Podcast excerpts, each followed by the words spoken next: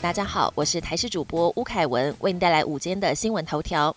首发博流泡泡金出团与一般旅客分流专属贴纸辨识，出团旅游的大门封闭了一年多，台湾博流旅游泡泡终于在今天正式起航。虽然班机下午两点半才起飞，但为了防疫需求，参与的旅客一早八点半就到机场报到，九点开始准备进行 PCR 裁剪。指挥官陈时中及交通部长林佳龙也都到桃园机场视察。日月潭台湾雕成群往水面游，疑似与低水位、水溶氧量不足有关。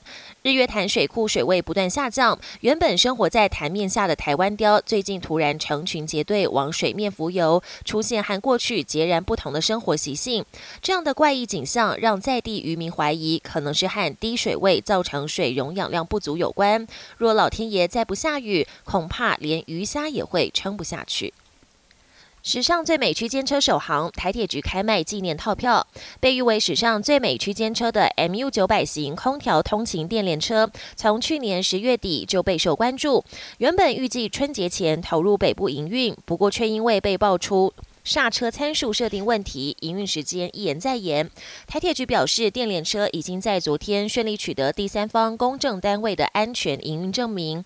为了庆祝首航，今天在基隆站开卖纪念套票，首航日限量发售五百套，每套售价新台币一百元整，售完为止。也欢迎民众共襄盛举。国际焦点：公布五十七兆基建计划，拜登表示有助与中国竞争。美国总统拜登公布一项规模两兆美元和台币五十七兆元的基础建设计划。他表示，这项计划将创造数以百万计的就业机会，振兴美国经济，并帮助美国与中国竞争。五眼联盟加强军力，美将协助澳洲自制飞弹。面对中国军事威胁，亚太情势日益紧张。澳大利亚宣布将跟美国合作打造弹道飞弹系统。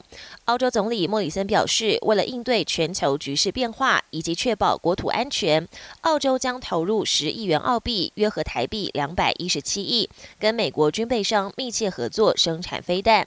除了加强本国军力之外，也将提供盟友军备所需。这项计划。以十年为期，预计将创造好几千个工作机会。第三波疫情挡不住，法国下周起第三度封城。欧洲有好几个国家疫情升温，法国第三波疫情更是来势汹汹。总统马克宏在全国电视谈话中宣布。法国全国将从下星期开始第三度封城，并持续至少一个月。而除了大学以外的各级学校也将关闭，全部改为线上授课。马克宏表示，这些紧缩措施再加上全面施打疫苗，希望在五月中让法国民众恢复正常生活。本节新闻由台视新闻制作，感谢您的收听。更多内容请锁定台视各界新闻与台视新闻 YouTube 频道。